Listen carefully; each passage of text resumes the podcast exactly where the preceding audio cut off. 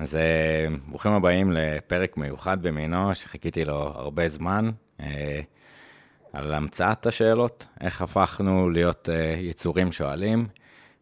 פרק עם הפרופסור דניאל שין מילו, שזכיתי לשוחח איתו. הפרק יחולק לשניים, פרק בפורמט שאתם מכירים, ועוד תוספת של שיחה שערכנו, שיחה מקדימה. חלק מהשיחה המקדימה תשובץ בפרק הזה, ולמטיבי לכת, אה, לצלילה, ל-raw material, אה, בפרק הבא. אז אה, תהנו, ואיזה כיף. שוב תודה, דניאל. יאללה.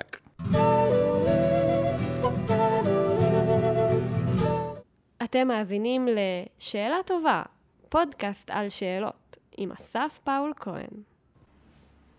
חייב לייצר משהו. אולי פשוט תשחזר, בוא נשחזר את, ה... את המסע הזה, טוב? שאלת איזה סוג שאלות אני שואל. שאני מאמין שהן שאלות שהן, מה שהיידגר קורא, היידגר קורא, שאלות שראויות להישאל. אפילו, זה, היידגר קורא לזה פראג ויורדיש, מה שראוי להישאל.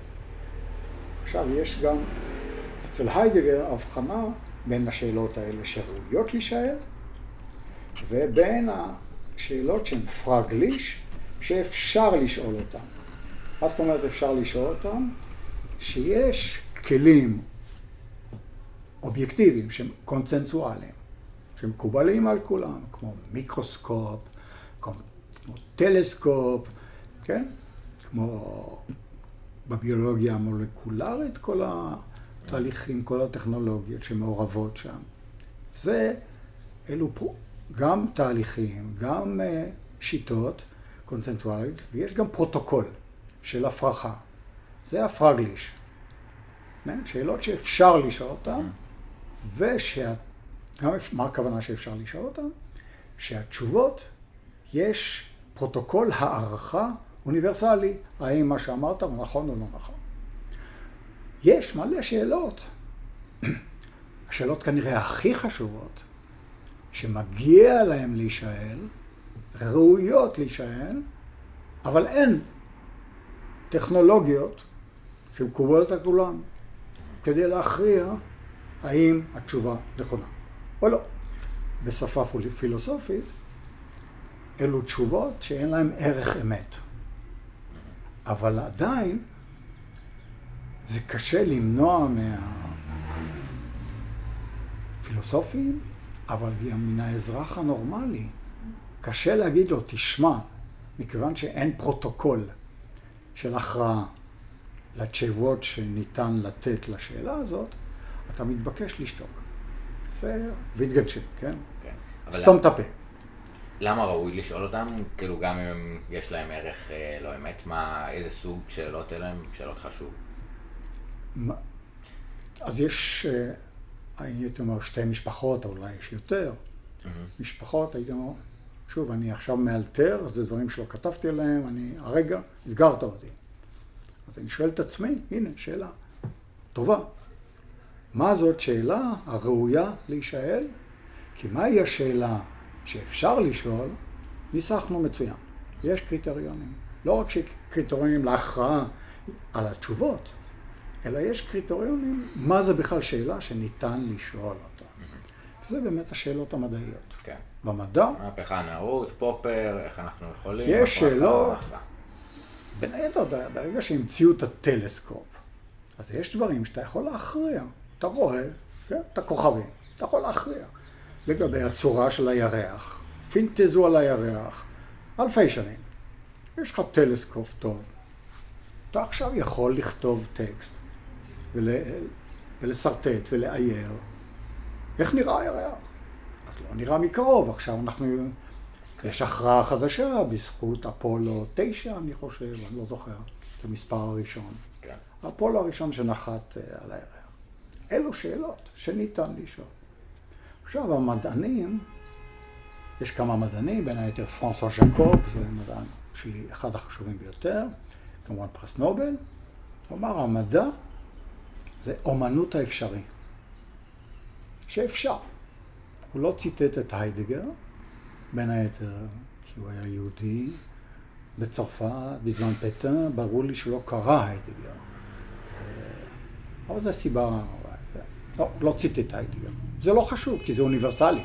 היידגר ניסח הבחנה, אז הוא היה לו את המזל, כמו שזה קורה הרבה פעמים, שהוא זכה לנסח משהו שכולם בעצם יודעים.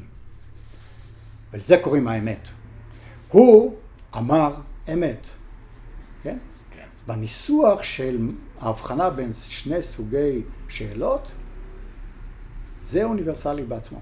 כלומר, הוא אמר אמת. עכשיו, איזה פרוטוקולים יש כדי לומר זו אמת? אכן יש שני סוגים של שאלות. שאלות ראויות להישאל ושאלות שניתן לשאול. איך אפשר להכריע שההבחנה הזאת, כן, הדיכוטומיה הזאת, היא נכונה?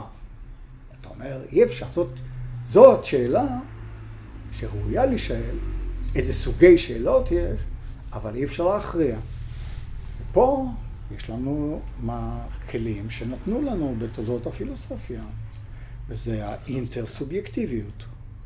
כלומר, אם אתה לוקח מאה אנשים שיש להם רצון טוב, הם באים לשיח מקום נקי, לא שהם רוצים רק להתווכח איתך ולריב איתך, ולא משנה מה אתה אומר.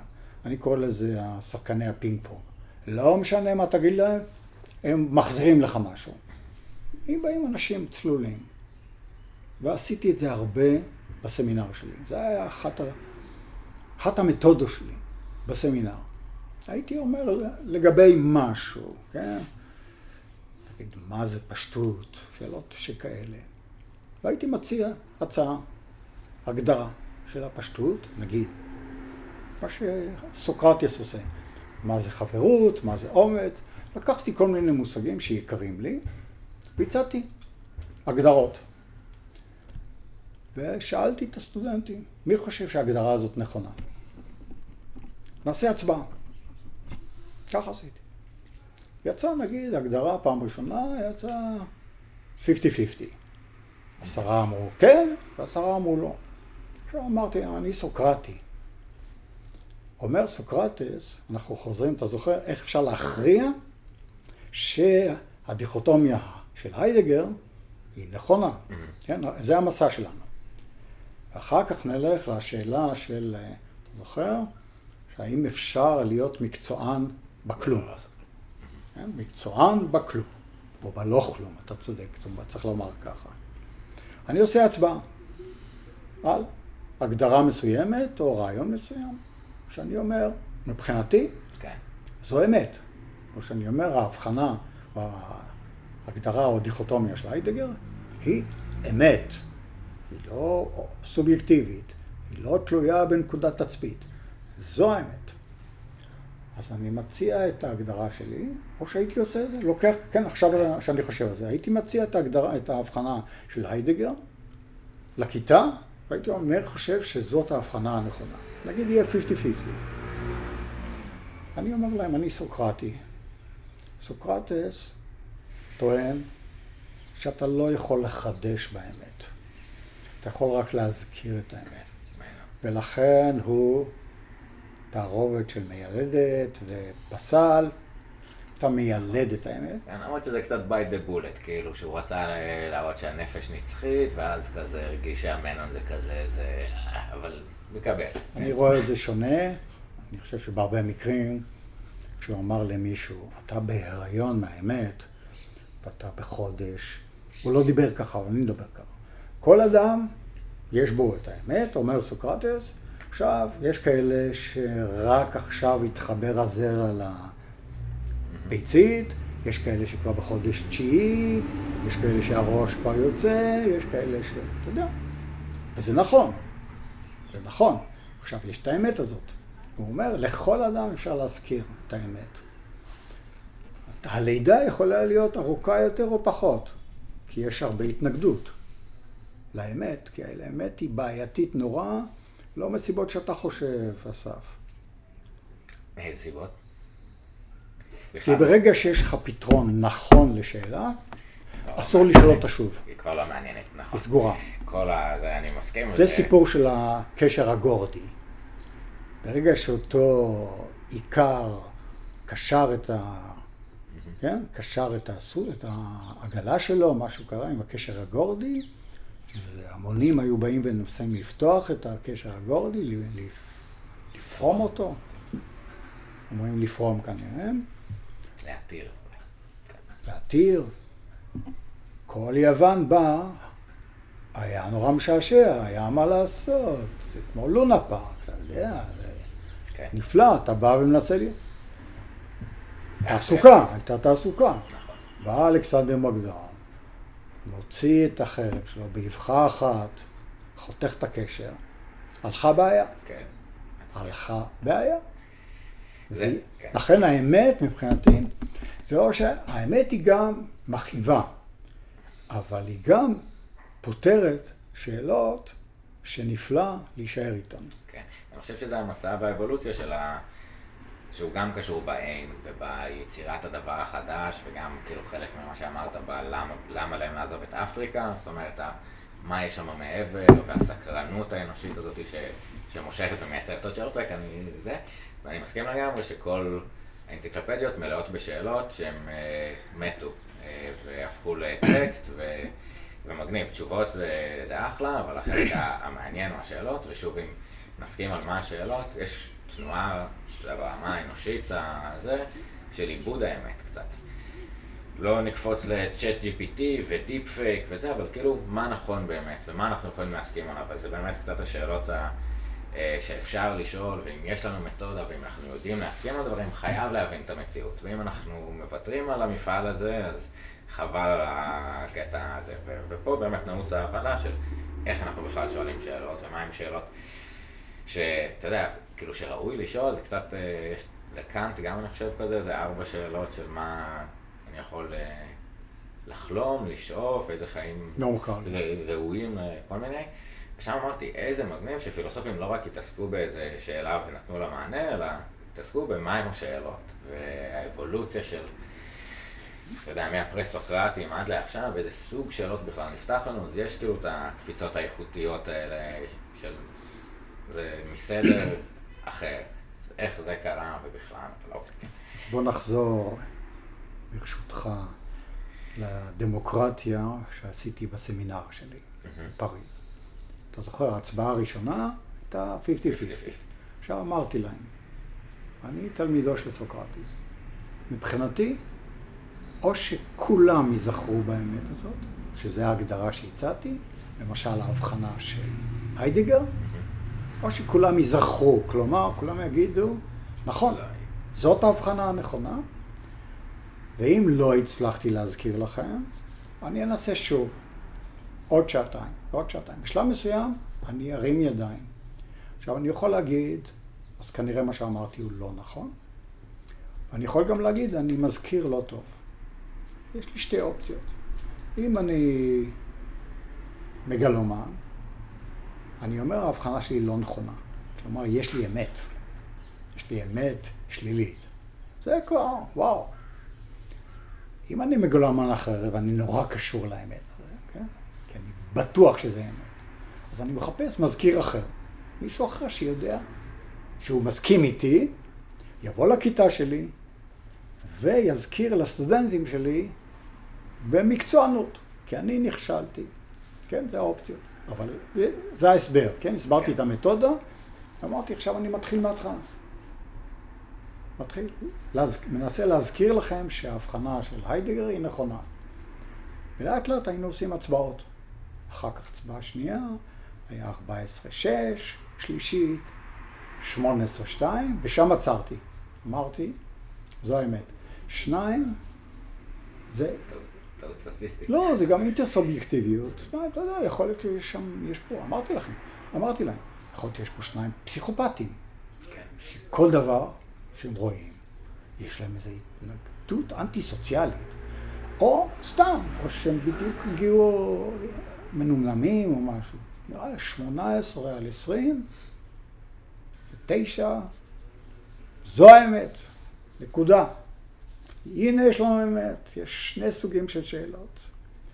הראויה והאפשרית. ואמרנו, אה, פרנסואה ז'קוב אמר, המדע, כן, כמו היידגר, המדע זה אומנות, מעניין שהוא קרא לזה ככה, הוא היה מתכוון בטח אומנות, אבל הוא היה יוצר, הוא כתב צרפתית מדהימה, הוא היה גם סופר, הוא היה באקדמיה הצרפתית כסופר.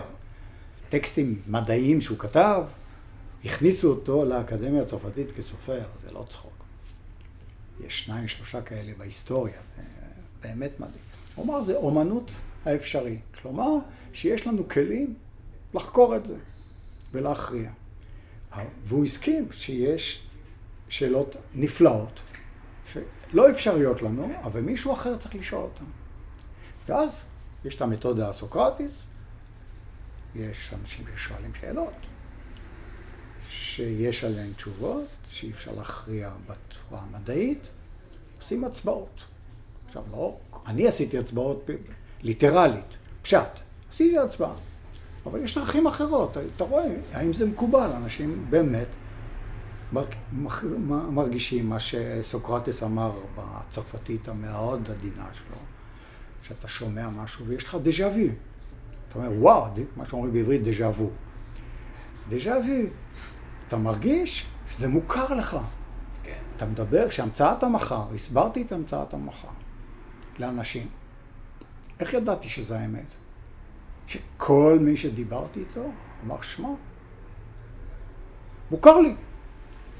ואיך אני מזהה אמת, ואז אני אתן לך לדבר. בכל זאת זה דיאלוג, הזמנת אותי לנאום, אבל זה חייב להיות נאום פלוס אה, שאתה מראיין אותי. כן, כן. נכון? אני אתן לך הגדרה של האמת שהיא לא מדעית. מבחינתי, איך מזהים אמת? סוקרטית. של הדז'ה וו, אמת שמזכירים אותה. שהתגובה הראשונה עליה היא, וואו, שמע, זה לא יאמן, מה שכן, הוואו הזה. אני לא מאמין, כאילו זה מה שאמרת הוא חייזר לחלוטין, שזה הפוך מסוקרטס. אני לא מאמין, כן? ואז הוא כמה דקות, ואז הוא אומר, טוב, זה ברור מאליו, זה מובן מאליו. כלומר זה בנאלי, כולנו יודעים את זה, רק אתה, כי אתה פילוסוף, אתה יודע לדברר את האמת. תחשוב, האמת, הלוא היא קיימת, אבל זה לא בן אדם. האמת, לך תדע איך היא נראית, אבל צריך לדמיין אותה כמישהו אילם, כן, זה יצור, לא אדם, לא משהו, יצור שלא מדבר ולא כלום. והפילוסוף הסוקרטי, שהגיע לדבר הזה, אומר, אני אהיה לך, כמו שאהרון דיבר, דברר את משה, שדיבר את האמת האלוהית. דימוי מצוין בשביל הפילוסופיה הסוקרטית. ממש. אז משה זה האמת בסיפור, באנלוגיה הזאת, ואהרון זה הפילוסוף. פילוסוף מדברר את האמת, והעם אומר, נעשה ונשמע, או נשמע ונעשה. זאת העם אומר, נכון, נזכרתי. כן. הוא אומר, ברור מאליו. עכשיו אתה. כן, לא, אז אני אומר, גם זה בעולם ה... של הפילוסופים, אבל אותו טיעון אפשרי להגיד על אה, סופיסטים. יגיד לך זה, השתכנעת, הבנת, כל העם אומר, וואלה, שכנע אותי, אבל זה להפוך את הטענה הנפסדת למנצחת או משהו כזה, וכאילו מייצר פה איזושהי הטבעת האמת, והיה עובר במבחן ה-18-2 אה, באיזשהו מקום, אז כאילו זה איזשהו אתגור על הנקודה הזאת, ששאלה כאילו, האם, זאת האמת, יש לנו כזה, חשבתי שתלך יותר לעולמות הלוגיקה הסגורים כזה, הנה הוכחנו אה, משהו באופן קרנפי כזה. זה אבל... השאלות שאפ... שאפשר לשאול. אם אפשר לפתור אותן בלוגיקה, זה כמו מדע, זה כמו מתרפי. מה זה שאלה אם אנחנו מנסים לייצר קונסנזוס זה לא, זה לא השאלות למשל שהיידר, כן. אתה לא יכול באמצעות הלוגיקה, באמצעות ההיקשים האריסטוטליים, יש 12 אבל משתמשים בשניים שלושה, באמצעותם אתה לא יכול בכלל לגשת לכמה מן השאלות שאותי מעסיקות, אם אתה רוצה, נעבור כן, לשאלה הזאת. ו- אז השאלה שדיברנו. קודם. שחבל שלא הקלטנו, אז נקליט אותה עכשיו שוב. השאלה ששאלתי, בנסיבות מאוד אישיות, האם אפשר להיות מקצוען בעשיית הלא כלום? שעשייה ולא כלום, זה כבר, כן, איזשהו... זה כבר אוקסימורון. אחלה אוקסימורון. כן? לכן אמרתי, האם אפשר להיות מקצוען בלא כלום, אבל נראה לי יותר מעניין בעשיית הלא כלום, כי יש הלא, אתה יודע, being ו-doing. כן. עכשיו, doing the being, כן? זה, זה יפה לפחות. כן. one do the be, משהו כזה. ובכן, זו הייתה שאלה שהעסיקה אותי. אם אתה רוצה, אני אספר גם את הנסיבות הביוגרפיות. כן? כן, נכון. אשמח שתרחיב קצת. אה, היה שם רפרנסים קטנים מהרעיון שלך עם רינו צרור אה, בזמנו. כן. אה, כן. אז בואו נספר את הנסיבות הללו. עד 1990 הייתי אקדמאי, אפשר להגיד, נורמטיבי, ששואל שאלות מיוחדות, כי שאלתי, השאלה הראשונה ששאלתי בדוקטורט, אבל בעצם השאלה הראשונה ששאלתי כחוקר, זה התחום, נכון? שזה, על זה אנחנו מדברים. חד. השאלה הראשונה שאני יכול להגיד,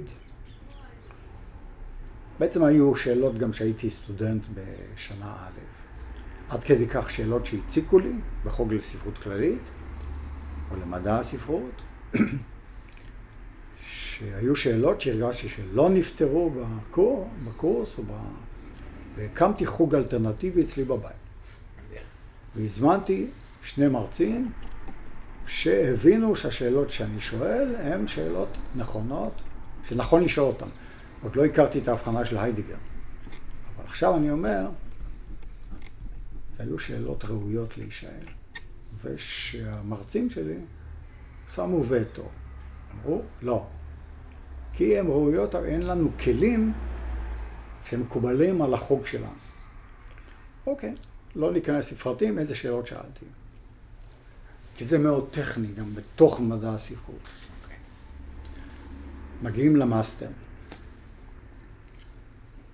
בשנות ה-70, 60-70, בתקופה של שלטון הסטרוקטורליזם, אז זו תקופה מאוד סטרוקטורליסטית בכל התחומים של מדעי החברה, והרוח. עכשיו, הסטרוקטורליזם, מבחינתו, כמו שהמדע אומר שה top זה המתמטיקה, והחלום הזה של גלילאו, שהטבע יהפוך לטקסט מתמטי, כך בסטרוקטורליזם, האקוויוולנט, המקביל של המתמטיקה, זה הבלשנות. ולכן כל תחום חייב שתהיה לו שפה. ואני אהבתי קולנוע, ובתחום מדעי חקר הקולנוע היו כמה חבר'ה, כריסטיאן מצ בראשם, שניתחו את הקולנוע כשפה. ואני שאלתי שאלה, האם יש שפת קולנוע? האם יש דבר כזה? והרגשתי, לא הרגשתי, נראה מעבר לזה, היה לי שכנוע עמוק מיד, כי יצא, יצא ממני אלרגיה למה שהוא אומר, ממש הרעיון הזה. יש אלרגיה. עכשיו, אני יכול להגיד שאני נולדתי לריב עם אנשים. אז יכול להיות שהאלרגיה הזאת באה רק כשאני שומע משהו שכולם מקובל עליהם, עכשיו אני רוצה להפריע. סתם, בשביל להציק. יכול להיות, כזה זבוב, שבא ורוצה להיכנס לאוזן של בני אדם, כמו זבובו של טיטוס. יש בי את זה, אני מודה. אבל שם, בכל זאת, ראיתי הרבה קולנוע, המון. אחד החברים הכי טובים שלי למד קולנוע בבית צבי, שבית צבי פעם, בית צבי היה גם קולנוע וגם תיאטרון. החבר השני הכי טוב, היינו שלישייה, למד תיאטרון. חשבנו הרבה מה זה קולנוע, וראינו שאין שפת קולנוע. לא יכולה להיות שפת קולנוע. וההוכחה, ש... איזו הוכחה הייתה בשבילי? שאתה מראה סרטים לאנשים שמעולם לא ראו קולנוע. מעולם. כן. עשו experiment, כן, נסעו לאפריקה, לכל מיני שבטים, בחיים לא ראו סרט, אף פעם. אז באמת, בכמה דקות ראשונות, הם לא ידעו מה קורה שם. באמת ביזארי, ביזארי, ביזארי.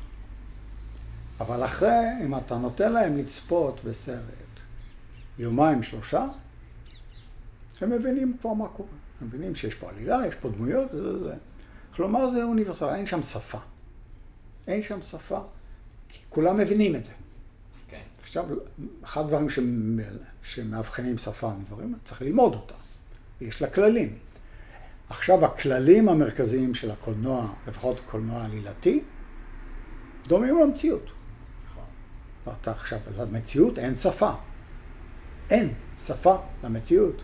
בין היתר כי השפה היא, המציאות היא מלאה במה שאני קורא ניטרליות או סתמיות או מקריות. למקריות אין שפה, זה הגדרה של המקריות. במציאות, רוב הדברים ש... כן, תסתכל על מה שאתה עושה. החוקיות כאילו? בוא נסתכל על המציאות של הרגע, של החדר הזה, הסלון הזה, שבו אנחנו מקליטים. כן. נסתכל על, יש פה, מה זה, לא חיתול, אלא חיתול, חיתול עתיק. יש פה את הכרית הזאת שמונחת, יש את זה. כן, פה, תסתכל על כל החפצים, פה פתאום יש סודה, כאן יש פטיפון ישן, פתאום את הכיסא נדנדה של התינוק. תסתכל מסביב, זאת המציאות הכי מציאותית שיש. אף אחד לא יגיד שיש פה שפה. אין כאן, זה לא מאורגן לפי שפה. למה? כי שפה, לימד אותנו חומסקי, לפחות את זה צריך לקבל. כל שפה חייבת שיהיה לה תחביר. המציאות שסביבנו עכשיו, אין לה תחביר. אין לה. בא לך להתווכח? תהיה יתוש של... בדיוק. תהיה יתושה של טיטוס, סע. לא, אני חושב שכאילו א', יכול להיות שהיא לא... אנחנו, אין לנו את היכולת להטמיע אותה לשפתנו, אבל כאילו יש אולי איזושהי שפה קוונטית, פיזיקלית, זה של מה קורה. פה לחדר הזה... להכל, אבל בכל מקרה העניין הוא שכאילו לא נצליח לתפוס בשפה את המציאות הקיום. אתה זוכר, אני חושב שהסברתי את עצמי לגבי איך אני ניגש לשאלות פילוסופיות, כן, שמישהו מכליל על האדם כך וכך. הדבר הראשון שאני שואל אותו, עשיתי את זה בתקופה, ב... עוד לפני שהייתי סטודנט, כשהייתי בתיכון, דובר על הכפייה הדתית. עכשיו לא מדברים ככה, אבל פעם זה היה מושג ממש אידיומטי. אי אפשר כבר עם הכפייה הדתית. הם נכנסים לנו לצלחת ולארון וזה וזה וזה. מישהו אומר לי, יש כפייה דתית, אני לא עומד בזה. אני שואל אותו, במקום לעסוק בזה באופן מופשט, שזה לא טוב לי. זאת אני פילוסוף נורא קונקרטי, נורא כמו שראית עכשיו. אני, כן. אתה אומר שפה, אני אומר תראה לי פה שפה. אין שפה פה בחדר הזה. אז uh, מישהו אומר, אני לא עומד יותר בכפייה הדתית. אני שואל אותו, באיזה קמת הבוקר? התעוררת הבוקר. הוא אומר, רבע לשבע. בגלל כפייה דתית? הוא אומר לי, לא. שעה קמת? שבע. כפייה דתית? לא. הלכת, מה אחר כך? הלכתי לצחצח שיניים. כפייה דתית? לא. אני צעדתי איתו, עקב וצעד אגודל. לא דקה דקה, יכולתי לעשות את זה הרבה יותר יפה ומשעמם. ויכולתי. טק, טק, טק הולכים. ביממה שלנו, הנורמלית, שלא, לא מצאנו אפילו דקה של כפייה דתית. אז איך אתה מגיע למצב שאתה כבר לא עומד בכפייה הדתית, שאין לה ביטוי, היא לא סומטית, כן? כמו שאומרים בביולוגיה, אין לה ביטוי סומטי במציאות, או פנומנולוגי, כן? אין פה ביטוי תופעתי. אז יש את המשפט הזה, שאתה אומר שהוא הגנום של המציאות, כן? יש כפייה דתית, ועכשיו אתה מצפה שיהיה את הפנוטייפ, שיהיו ביטויים לכפייה הדתית. כן. אז הוא אמר, כן, אבל התחתן, אמרו לי, תתחתן ברבנות. בסדר, אני מבין, זה כפייה דתית. עדיין, עדיין, זה לא שאני לא יכול לנשום. נכון. אז יש כל מיני אירועים, והדוגמה שאני נותן, שהיא מזעזעת, אבל אני, מקובלת עליי. ג'ק המרטש. שמעת על ג'ק המרטש? כן. כמו הכפייה הדתית, כן? קראו לו ג'ק המרטש. עכשיו יודעים שהוא ריטש בין שש לשבע יצאניות. עכשיו, אני שואל את עצמי, כמה זמן נטו לקח לו כן. לרטש את היצאניות? נגיד כל יצאנית לוקח לרטש משהו כמו חצי שעה, יאללה, נהיה לארג', שעתיים. כלומר, שבכל חייו של ג'ק המרטש, שכנראה חי עד גיל 80, כי לא מצאו אותו, הוא ריטש 14 שעות. עכשיו, כמה, פעם, כמה שעות הוא אכל פוריג'? הוא בריטי. כל בוקר הוא אכל פוריג', שעה. הוא חי את החבר'ה, רק 365 שעות הוא השקיע בפוריג' בשנה. ואף אחד לא קורא לו ג'ק אוכל הפוריג'. כלומר, שההכללות הן מסוכנות. נכון. עכשיו, יש לי טכניקה איך לפתור את זה, אבל זה לא פה. איך אנחנו פותרים את זה עם החריג הייצוגי? אנחנו לא כאן. השאלה ששאלתי, ש... כן, האם אפשר להיות מקצוען? תראה, אני אסביר לך משהו עליי. כן. שאפשר לאהוב ואפשר לא לאהוב. החבר הכי טוב שלי, שלום ויינשטיין, אומר, אני אוהב, אבל לא צריך לאהוב. אתה מדבר, פותח סוגריים, עושה דיגרסיות, לפעמים של עשרים דקות, נורא משעשעות, מדהימות. אבל המאזין, הוא הולך לאיבוד, הוא כבר שוכח איפה פתחו סוגריים. עכשיו, אני, יש לי מיומנות, כי אני. הייתי מורה 40 שנה, אני יודע לסגור סוגריים. אתה כבר איבדת אותי. כבר שכחת שאנחנו באים מהשאלה הזאת, נכון? זאת אומרת, אתה, אני מחכה למקצוע... אתה אחד הקורבנות של הדיגרסיות. אני צריך להילחם בדיגרסיות, אבל... אה, אבל זה גם חלק מהכיף, ואני אנסה לעזור לך, ואתה תנסה לעזור לי שנחזור ל... כי אני גם, אמרתי לך את זה בטלפון, אני המצאתי ז'אנר שנקרא סטנדאפ פילוסופי. סטנדאפ, מה שמאפיין אותו, זה לאלתר, נכון? זה סטנדאפיסט, לעומת מי שמופיע עם מחזה, אלקטרה, כן. ואז הוא צמוד לטקסט. נכון. סטנדאפיסט, יש אלמנט. סטנדאפ פילוסופי, פילוסופי. הוא משחק. עשיתי את זה על הבמה עם שחקנים. ו- חוזרים לאין. האם ניתן להיות מקצוען של הכלום? לעשות כלום. אז עד שנת 90 הייתי חוקר נורמטיבי. שאלתי שאלות טובות לדעתי. עובדה שקיבלתי הסכימו שיש לי מאסטר ופרסמתי אותו מיד בכתב עת. הדוקטורט שלי זה, עשיתי כמו במדע, לא כתבתי דוקטורט נורמלי, תזה נורמלית, אלא פרס... דוקטורט עשוי מארבעה מאמרים שהתפרסמו בכתבי עת מאוד טובים. ככה עושים במדע האמיתי, כן. לא שלנו. פלוס אה, הקדמה וסיכום. שאלתי שאלות טובות, וזה נורא הצליח גם. מה שאלת בדוקטורט? נפתח אה, מיני סוגריים, מה הייתה השאלה? הישרדות בתרבות. האם יש מנגנונים?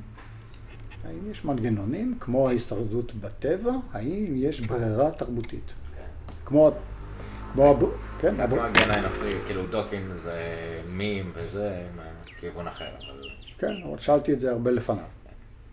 הרבה הרבה לפניו. בכלל, זה אחת המחלות שלי. כן, אהבתי את ה... ההמון. צודק מוקדם מדי, כן. צודק מוקדם מדי. לא, אבל זה לא רק זה שאני צודק מוקדם מדי. יש משהו באופי שלי שלא טוב, כן, עבדת על הכריזמה. מי שצודק גם צריך להיות כריזמטי, בצורה שאנשים ילכו אחריו או יזהו. אני כנראה יש לי כריזמה אחרת, שאני לא יודע למכור את הצודק שלי. לפעמים אני אפילו כובש גולים עצמיים עם הצודק. עזוב, לא חשוב, אחלה שאלה. הישרדות בתרבות, האם יש ברירה תרבותית? מה קובע שמתוך אלף אומנים שיש לך הרגע בשוק, עוד מאה שנה יישארו שלושה? האם יש מנגנונים שאפשר לזהות אותם? זה הדוקטורט שלי. ומאוד הצלחתי. יכול להודות, מאוד הצלחתי. אבל אז נזכרתי שהלכתי לאקדמיה לא בשביל להצליח, ולא בשביל לקבל מחמאות. שזה נורא טוב לאגו, ואני חושב שגם עלה לי השתן למוח, והציף, הייתה הצפת שתן במוח. הבנתי שאני... כל מה שקורה לי, כל ההצלחות האלה, הצלחות אפילו מוגזמות, שקיבלתי כסטודנט, זה גורם לי לסטות מהייעוד שלי, ממה שבאמת רציתי לעשות. ואז נפל לי האסימון, אני פה ראש לשועלים. עכשיו, זה כיף להיות ראש לשועלים, אבל אני הלכתי לאקדמיה כדי להיות זנב לאריות. כלומר, להיות עם האריות. ליתר דיוק, אני הלכתי לאקדמיה כדי שאנשים שהם אריות, ניטשה, קפקא, קסיוס קליי, הגדולים באמת, יסתכלו אחורה, יראו זנב, מחשקש לו ככה, שהוא דניאל מילו, ויגידו, וואלה, צמח לנו אחלה זנב. אנחנו אוהבים את הזנב הזה. עכשיו, אין לי ראש לשועלים, אה, ראש לאריות, יש כבר. לא חושב שיבואו הרבה יותר. באמת, היו שלושת אלפים שנה לייצר ראשי אריות, אני חושב שכבר, כן, באופרה כבר לא היו ראשי אריות. יש המון תחומים, דיברנו על האמת, ש, שנגמר. כן, נגמרו, יש בעיות שסגרו אותם. יש מלא בעיות שבגלל שהם הגיעו לפנינו, הם פתרו אותם. אני בטוח שהמון שאלות שנפתרו, אם הייתי חי ב-1200 או ב-1200 לפני הספירה, יכולתי להיות מהחבר'ה האלה שיפתרו אותם. כן. הגעתי מאוחר מדי. אני צודק מוקדם מדי, והגעתי מאוחר מדי בשביל לפתור שאלות, אחלה שאלות. אז זהו, אז אמרתי, אני רוצה להיות ראש לשואל, ראש לרעיון. קודם כל אני צריך לברוח. לברוח, חד משמעית. למה אבל זה... מההצלחה. ברחתי מההצלחה, כי ההצלחה בלבלה אותי. זה היה לי ברור. אני מצליח מדי, וזה לא טוב לייעוד שלי. אם יש לי ייעוד, יכול להיות שאין לי, אבל לפחות אולי הטעיתי את עצמי. אבל היה לי, הייתה לי תחושה ברורה, יכול להגיד מגיל מאוד צעיר, ממש צעיר, מגיל 14, שבאתי הנה, לא סתם, צריך לעשות משהו. פתאום הבנתי שבאקדמיה ההצלחה הזאת היא שאני עושה דברים שבשבילם לא באתי. זה היה לי ברור. לא ידעתי בשביל מה כן באתי. אבל ידעתי שבשביל זה לא באתי. עכשיו זה נשמע מיסטי, זה נשמע ניו אייג', לא אכפת לי. מה אכפת לי מה זה נשמע, למען השם. זה אותנטי אצלי, בנשמה, עשיתי הרבה דברים בשביל, ש... שוב, סומטית. היו סימפטומים לאמונה הזאת שלי, שאני, I was called, כן? כמו יונה, כמו כל מיני חבר'ה, שקראו להם. מישהו בא ואמר, שמע, דניאל מילו, אתה צריך לעשות א', ב', ג', ואתה צריך לגלות לבד, מכיוון שאין אלוהים, מבחינתי אין אלוהים, אני אומר, אני כמו פרויד, אני יהודי עם שמיים ריקים, אבל עדיין פרויד החליט שהוא נקרא לעשות משהו. זה ברור. הגדולים האלה, האריות, הראשי האריות, הם באו בזכות זה, שהם הרגישו שהם נקראו. ולי היה ברור שגם הזנבות של האריות פה עם התחושה הזאת שיכולה להיות אשליה, מה אכפת לי אם זאת אשליה. צריך הרבה אומץ ללכת אחרי הקריאה הזאת. אתה יודע. גם הרבה מחירים אה, בפועל רגע. יש מחירים, אבל... דיטאצ'מנט וללכת מהצלחה וממקום נוח למקום של גדילה, של צמיחה וזה, אבל מפחיד, לא? כאילו, לא. אוקיי. האמת לא, לא פחדתי בכלל. אז אה, אתה יודע, יש את הקריאה הזאת, ואמרתי, שוב, אולי זאת אשליה, זאת פנטזיה. זה כמו המצאת המחר שאולי כן נדבר עליה. המחר הוא פנטזיה, כי יש, זה עין. אין דבר כזה מחר. המציאו אותו, עכשיו המחר הזה שאיננו, מייצר מלא דברים, יש לו תופעות. כן. אתה ואני אתמול דיברנו על המחר. אתמול המחר לא היה. ועדיין הוא ייצר את הפגישה הזאת. אז יכול להיות שה... הפנטזיה הזאת שלי, של הקריאה, הקולים, זה כמו המחר, אתה יודע, זה כלום, זה עין, אבל זה מייצר משהו. הדבר הראשון שזה ייצר, חד משמעית, זה, וזה אוניברסלי, ללכת אל העין, זאת אומרת לעשות ריסטארט, שזה מה שרציתי, לפחות מבחינה אינטלקטואלית, רעיונית, מטאפיזית, לעשות ריסטארט. מה זה ריסטארט? להתחיל לשאול, זה הפודקאסט שלך, להתחיל לשאול שאלות שאני מאמין שהן באמת ראויות להישאל ושהטרידו אותי מילדות, מגיל הנעורים. שאלות שברור לי שהן אמיתיות. כמו שאנשים שואלים, יש כאלה שאומרים, האם יש אלוהים? כן? לא הטריד אותי אף פעם אם יש אלוהים. זאת שאלה. לא בראש. לא בראש שלי. אני לא אומר שהיא ראויה או לא ראויה. ממש לא בראש שלי. אבל יש שאלות גדולות שהעסיקו אותי.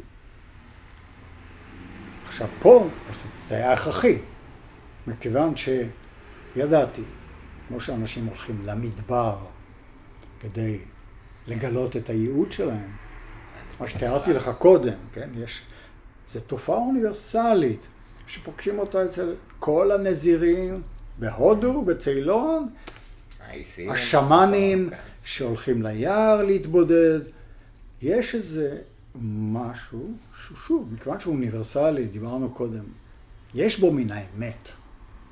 יש איזו תקווה, יש ערגה, או יש משהו אחר, תלך אל העין, זאת אל תעשה כלום. ארבעים יום, כמו ישו, זה תלוי. שבעה ימים, תעשה ויפסנה, כלומר, זה עשרה ימים, תעשה כלום, זזן תעשה, כן, בזן, תשב מול קיר לבן, עד שתגיע לעין. הלוא זה הרעיון. כן, כשאתה יושב מול הקיר, אתה מקווה שבסוף תגיע אל העין, ומשם יצמח משהו. כמובן, המשהו הזה צריך להיות, למשל, הנירוונה. זאת אומרת, יש איזו אמונה גדולה, רחבה, שמתוך העין הזה, למרות שיש חוק שאין יש מאין, יש, יש, יש, יש מאין. נכון, אבל גם כי אולי יש יש בתוך העין, שהוא נכון מאוד. כאילו, חייב ש... וגם זה חוק שימור החומר. כן. אתה צודק לחלוטין. כאילו יש משהו שהוא מתעבע מתוך האין לא הזה שזה, אבל כן. חייב להיות אבל אני אסביר לך עד כמה אתה צודק. כן. אתה לא מבין כמה אתה צודק. כי זה מה שהוכחתי בסמינר שלי. על השאלה, עכשיו שאלתי, האם אפשר להיות מקצוען בעין? ואז, מכיוון שאני מאמין מאוד בספרות כדרך לשאול שאלות פילוסופיות, כי אני תלמידו גם של אריסטו, שאמר בפואטיקה שהטרגדיה, כי הוא עסק בטרגדיה בלבד, היא יותר פילוסופית מההיסטוריה, כי היסטוריה עוסקת אך ורק במה שהיה, באמת, בעוד שהטרגדיה עוסקת גם במה שהיה אמור להיות, היה אפשרי, זאת פילוסופיה. זאת היא הרבה יותר קרובה לאמת האוניברסלית, ולא האמת הפקטואלית, העובדתית. ומאז אני הייתי היסטוריון ארבע שנים. היסטוריון, באקול דה זנל, זאת האסכולה הכי גדולה, פרסמתי בכתבי העת ממש של המעוז של ההיסטוריה, באקול אודיטיד. התחלתי לקרוא להיסטוריה רכילות. כי זה מה שאומר אה, אריסטו. אבל כאילו, יש גם את ההסתכלות של זה לא מה שקרה באמת, ההיסטוריה, זאת אומרת, זה his story, וקצת אנחנו נכנסים post-structural ופוסט אמת. כן, כן, צודק, אבל, אבל סתם, זה היה גם קודם כל, אה, אתה יודע, כמו שאומרים, אל תעליב הורים. כן. חשבתי קודם כל להעליב הורים קצת. נגיד שזה רכילות. כן. ו... לא, זה נכון. זה מפתח, זה מפתח דיון. כן. ואתה יכול, בתוך ההיסטוריה אתה יכול לזהות. מה באמת רכלנות פה, ומה בכל זאת שואלים שאלות טובות. זו הייתה טכניקה, וזה מה שאמרתי לקולגות שלי. אתם עוסקים יותר מדי בצד הרכילותי, אתם לא מתחילים משאלה, אתם מתחילים מהמציאות עצמה. צריך, כן, מכיוון שהנושא, לא, המושג המרכזי בהיסטוריה, ובכלל במדעי החברה והרוח, זה קונטקסט. מה הקונטקסט, כן? כשאתה אומר משהו, זה תלוי בקונטקסט, ואתה לא יכול לחקור תופעה מסוימת במהפכה הצרפתית, לפני שאתה לומד גם מה שקרה ב-1788 ב-1796, כן? אתה צריך להכיר את הקונטקסט בשביל להיות מומחה למשהו שקרה שם.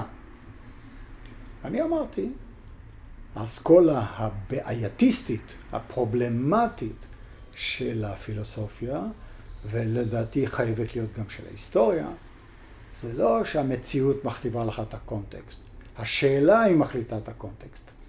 ואני למשל חקרתי איזו תופעה מסוימת שקרתה במהפכה הצרפתית, שהמהפכנים יצרו לוח שנה חדש, במקום של שבעה ימים, עשרה ימים.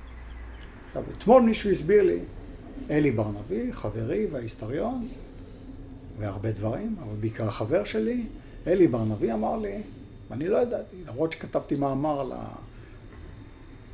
לוח השנה המהפכני, אמר לי שהרעיון המרכזי היה להרוג את היום ראשון, שהוא של הכנסייה, את היום השביעי. ואז כתבתי מאמר שהתפרסם ושלאגר גדול, כי זה, אתה זוכר, זו התקופה של ההצלחה, שגם רשימת הקניות שלי התפרסמה. לא יודע, זה, אתה יודע, הם, הם טעו חלקית, ולכן ברחתי. הבנתי שההצלחה הזאת חלקית היא גם אינרציה. אתה, אחרי שאתה פרסמת שלושה ארבעה, יפרסמו אותך. זהו, ככה זה. אם זה פחות טוב, יותר טוב.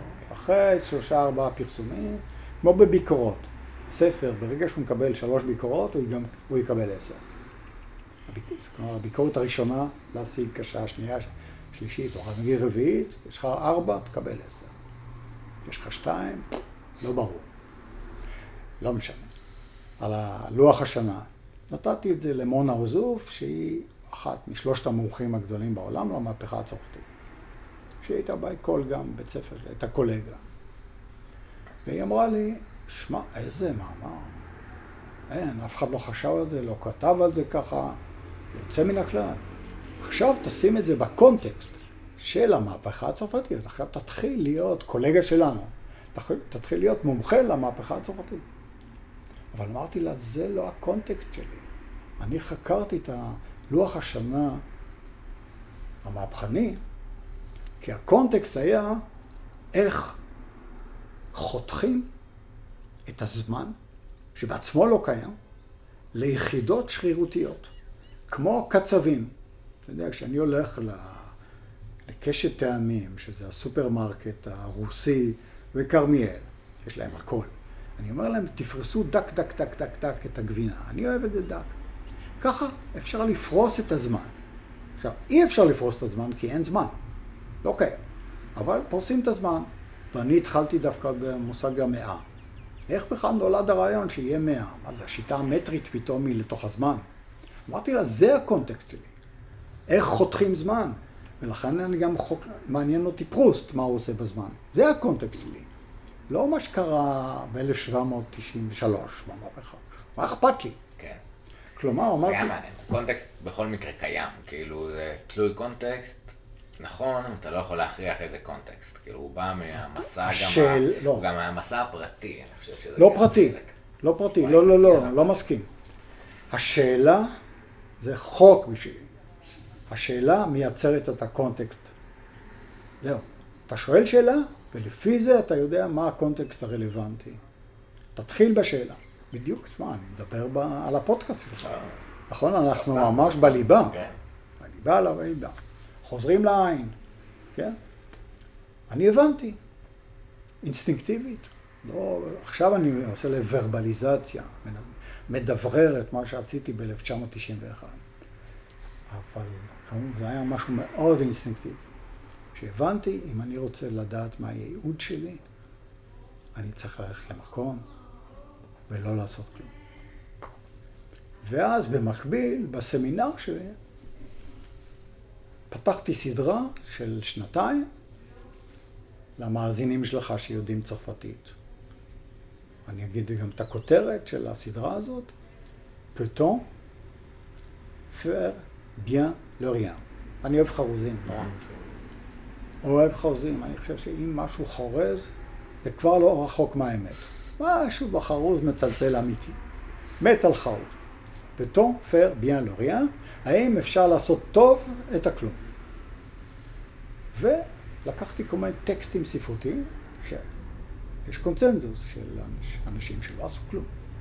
שהגיבור הכי מפורסם של עושה הכלום, זה אובלומוב, שזה בספר של גונצ'רוב, הרוסי, בן אצולה, אציל, שיש לו אחוזה, יש לו אריסים, לא רוצה לעשות כלום, יושב בבית, גורנישט, לא עושה כלום.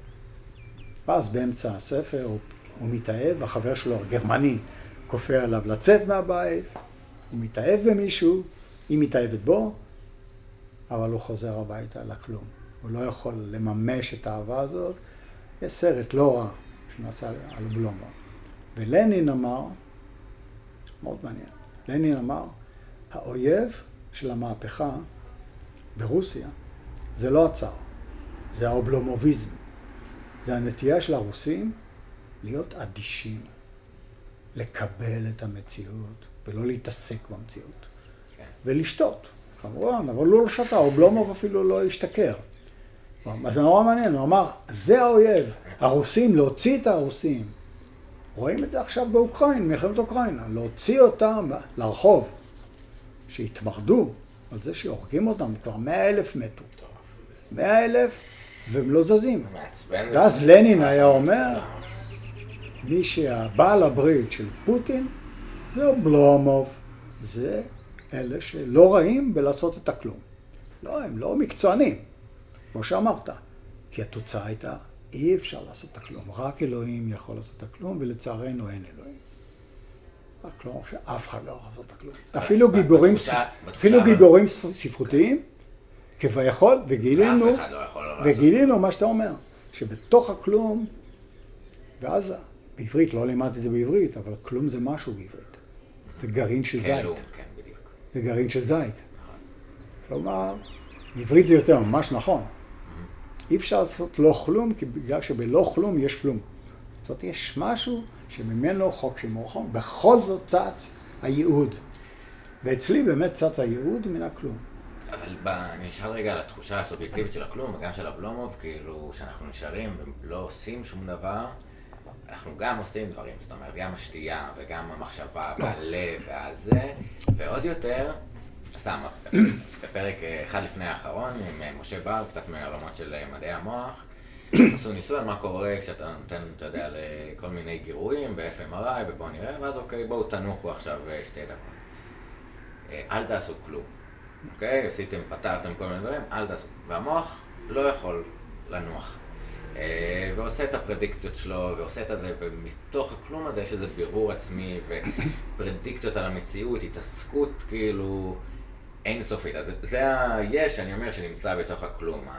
הקול הפנימי הזה, העיבוד הזה, הניסיון להבנה, ואז אתה מקבל באמת הבנה אולי איכותית, יצירתית, אותנטית. לגמרי. אתה זוכר, בספר אני קורא למוח, בלוטה שמפרישה בעיות פיקטיביות. בעיות שאין. כן. בגלל המצאת העתיד, כן? בגלל העין. אבל זאת בלוטה שאין לנו שליטה עליה. הטענה שלי, ב... כי זה מה שעניין אותי גם, מאיפה באה כל העוטפות הזאת, השטויות האלה שאנחנו חושבים ועושים, מאיפה זה צץ? זה לא יעיל. לא איך בכלל הברירה הטבעית אפשרה שיהיה אורגניזם, שיהיה מין, שמתעסק בדברים כל כך אידיוטיים. כמו, מהי שאלה? נכון. איך יכול להיות? הלוא הוא לא ישרוד. מי שמתעסק כמעט אך ורק בשטויות, כמו בני אדם, כמעט כל התחומים שאנחנו עוסקים בהם, הם לא הכרחיים, הם לא חשובים, הם לא בכלל צורכי הישרדות. איך זה עובד, כן? ואז חיפשתי, כן, והתשובה שלי הייתה המצאת המחר, כפי שאתה יודע, שזה... מטורף.